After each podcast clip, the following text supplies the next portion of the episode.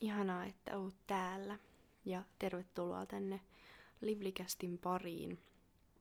Maailmalla on tosiaan nyt lähes joka paikassa niin ollut aikamoista hässäkkää tämän koronaviruksen takia ja olen miettinyt paljon sitä, että, että mitkä asiat vaikuttaa siihen, että pystyisi vaikeinakin ja ahistavina hetkinä niin valitsemaan sen luottamuksen elämään. Ja tästä haluaisinkin tänään puhua tässä podcastissa. Ihmisen perimään on tietyllä tapaa ehkä iskostunut tällainen mm, kyky tavallaan ahdistua uhkaavista asioista, koska se on ollut yksi vaikuttava tekijä myös siinä, että ihminen on selvinnyt myös niistä vaikeista tilanteista.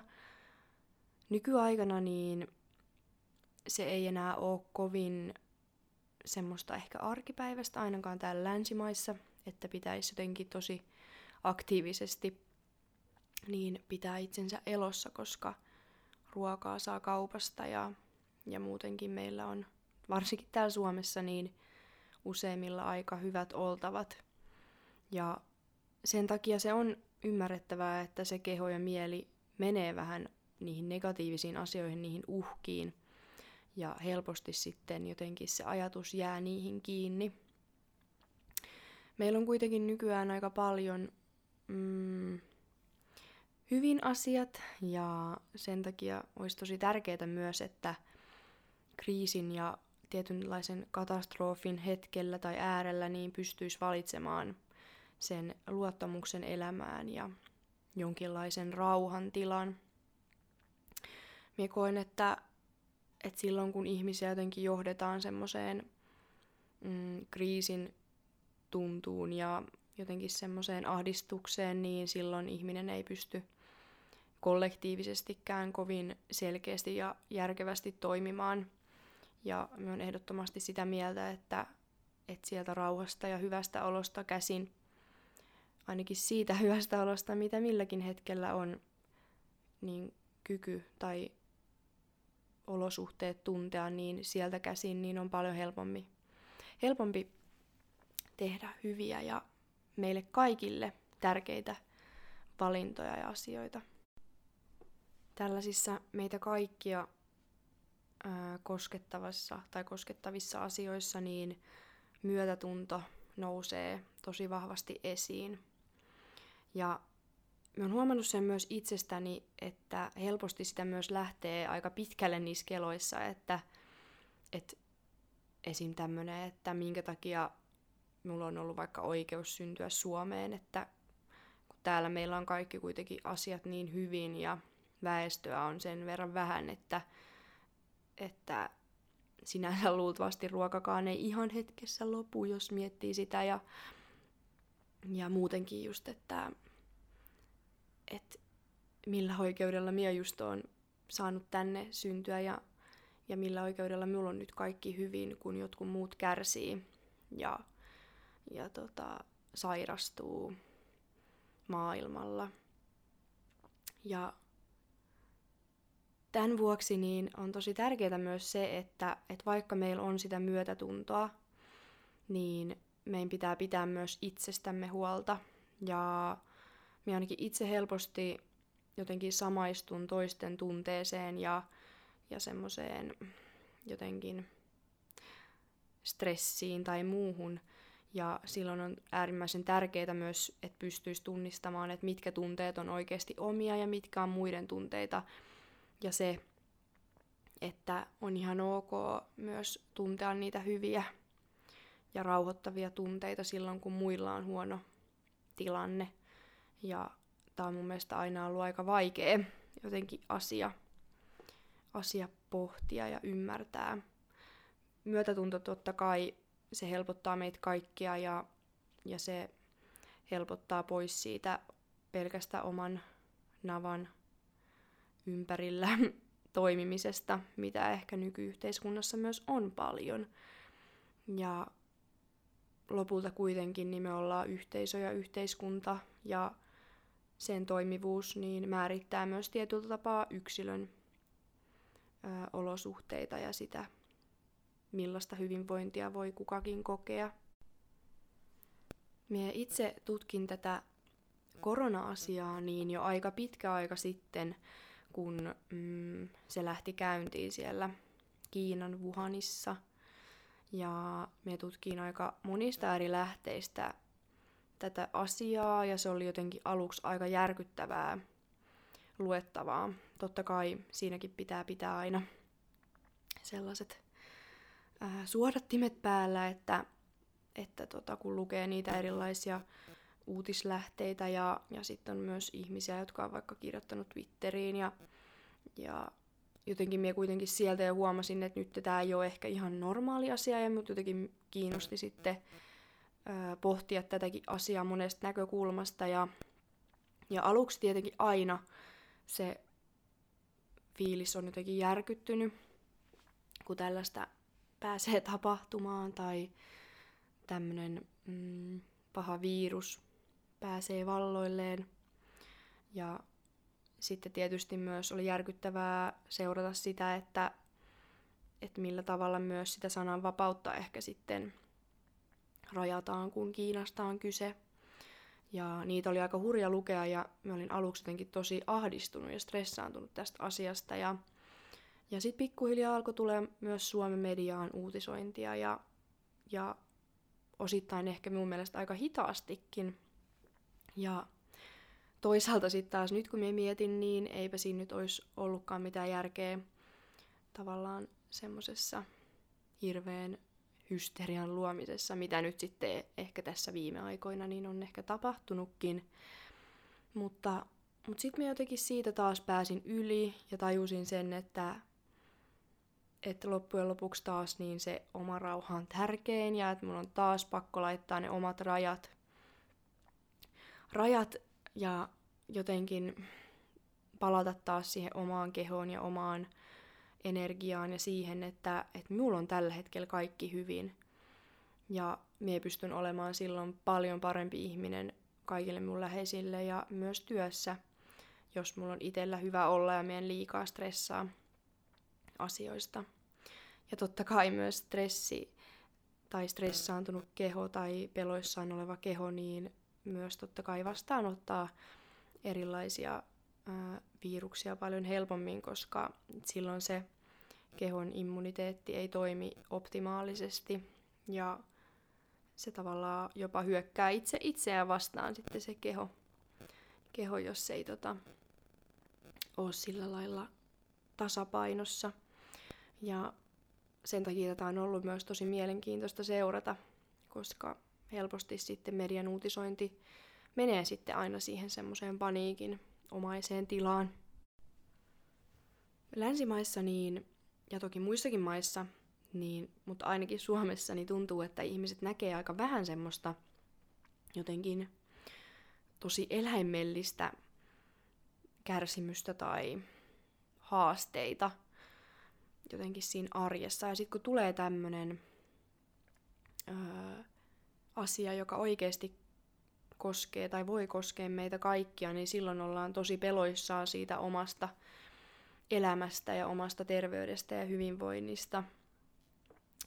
Mutta jotenkin mie itse on tässä omankin prosessin aikana niin tullut siihen lopputulemaan, että ihmisyyteen kuuluu aina kriisit ja siihen kuuluu aina tietynlainen kärsimys ja myös tietynlaiset sairaudet. Onhan ihminenkin täynnä erilaisia mikrobeja ja, ja ties mitä, mitä olioita niin kuuluu tähän meidänkin kehoon.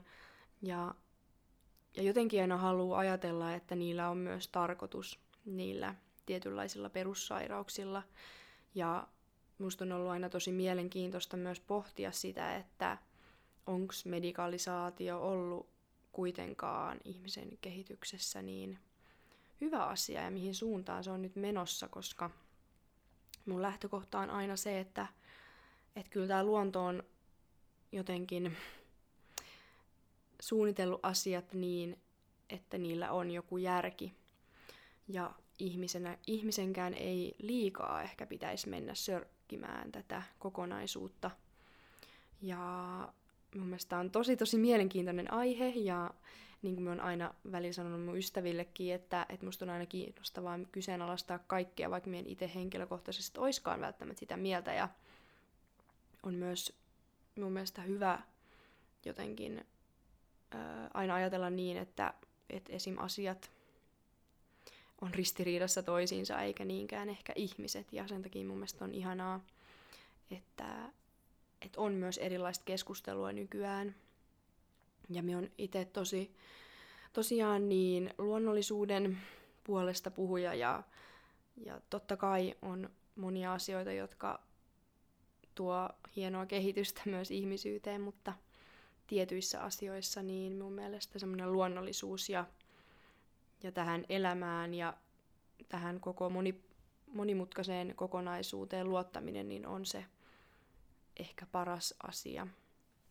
Ja mulla on henkilökohtaisesti myös ollut nyt sellaisia tilanteita, milloin ei täysin ehkä luota elämään ja siihen, että se elämä kantaa. Mutta, mutta koko ajan on halunnut enemmän enemmän tukea sitä ajatusta, että, että kaikella on merkitys ja musta tuntuu, että sitten aina jälkeenpäin varsinkin huomaa niitä merkityksiä ja niitä, että, että niillä haasteiden hetkillä niin ne yleensä eniten kehittää meitä ja niillä on meille jotain opetettavaa.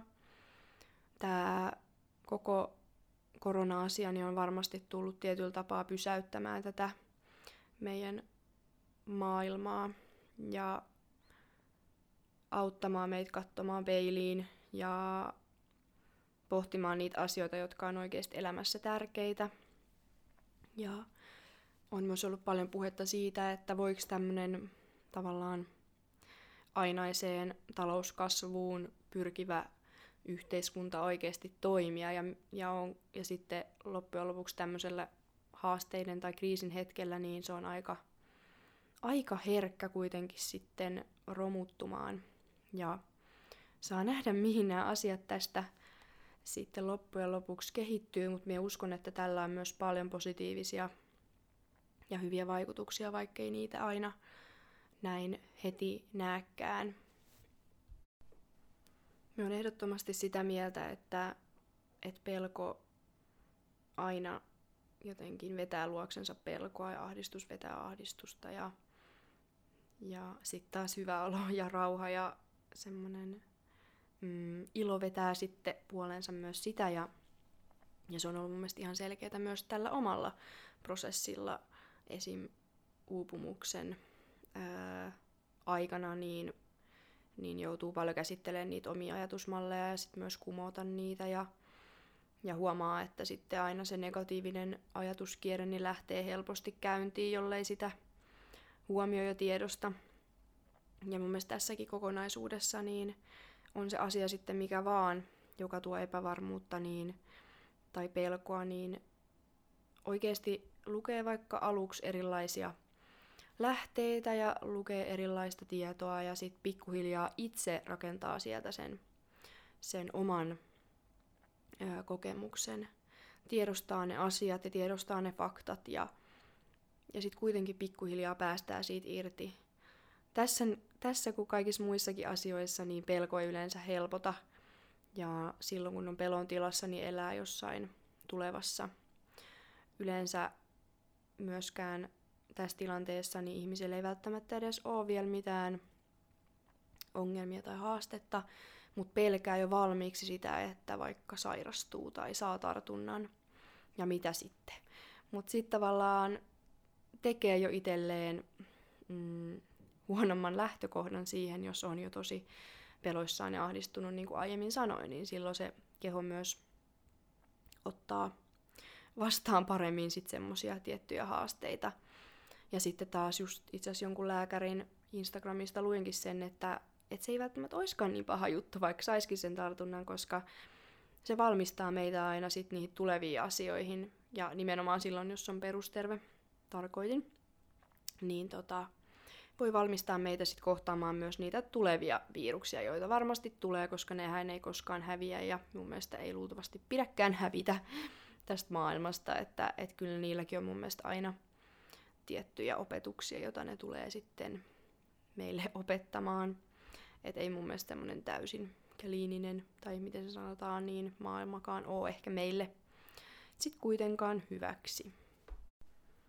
Mie todella tiedän omastakin kokemuksesta, että, että välillä on tosi vaikea luottaa elämään, varsinkin niiden haasteiden hetkellä, ja, ja tuntuu, että se tilanne ei koskaan mene ohi, ja aina tulee vaan jotain, jotain mm, joka vie voimia, ja, ja jotenkin niin kun nyt viime aikoina niin on vaan huomannut sen, että ei tässä oikeasti ole mitään muuta vaihtoehtoa kuin luottaa elämään, on se sitten tilanne maailmassa mikä vaan.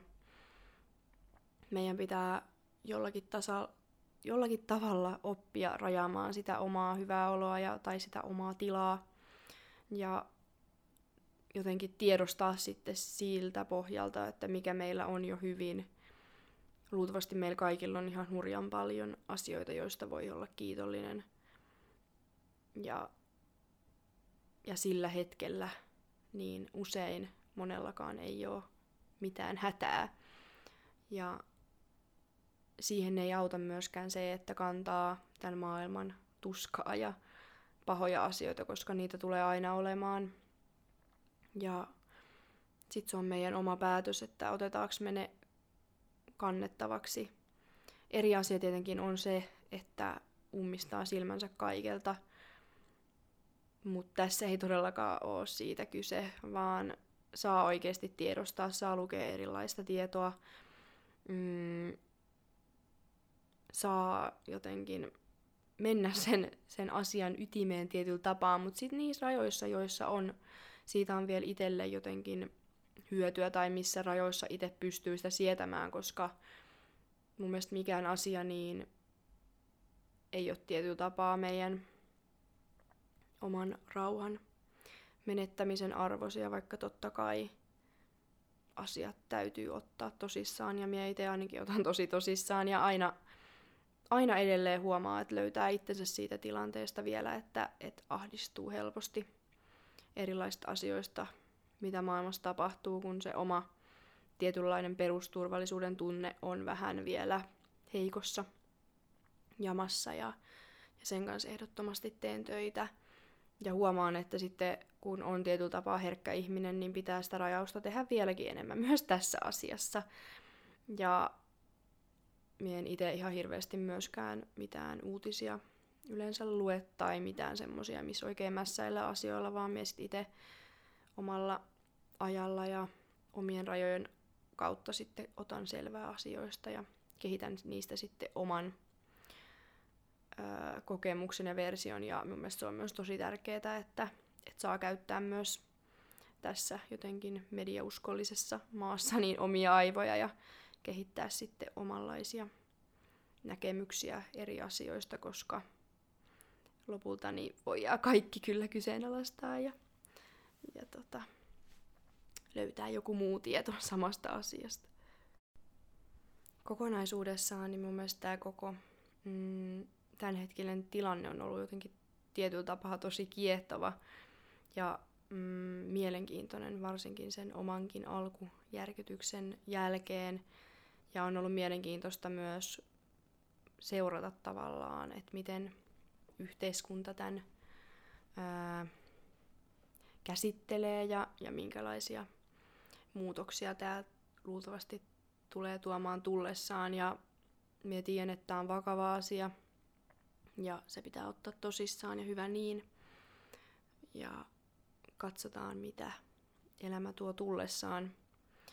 On kuitenkin selvää, että, että maailmassa on tämänkin lisäksi niin ihan hurjan paljon erilaisia sairauksia ja tauteja ja sun muita, joista ei niin hirveästi koko ajan mm, kirjoiteta ja pidetä julkista tilastoa. Ja varmasti sekin tekee tästä tilanteesta mielenkiintoisen, että, että tämän mm, äärellä on paljon myös median kiinnostusta ja, ja ihan ymmärrettävää myös, mutta, mutta mun mielestä on myös tosi mielenkiintoista pohtia, pohtia niitä kaikkia muitakin asioita, jotka oikeasti on koko ajan läsnä monien elämässä, mutta niistä ei niin ihan hirveästi kirjoiteta. Ja mielenkiintoista kaiken kaikkiaan. Mä tiedän myös sen, että aina tämmöiset haastavat tilanteet niin herättää paljon erilaisia tunteita ja ne on aika herkkiä asioita. Ja mut kiinnostaisikin, että, että miten sä oot kokenut tämän koko asian ja ootko peloissas vai pystytkö luottamaan, että asiat menee niin kuin niiden on tarkoitettu menevän tässä asiassa ja muissakin asioissa elämässä, koska sitähän se elämä on aina. Öö, myös niitä haasteita ja niitä tulee varmasti myös aina olemaan. Mie mielelläni lukisin teidän ajatuksia myös vaikka tonne Livelycastin Instagram-tilillä. Ja niin.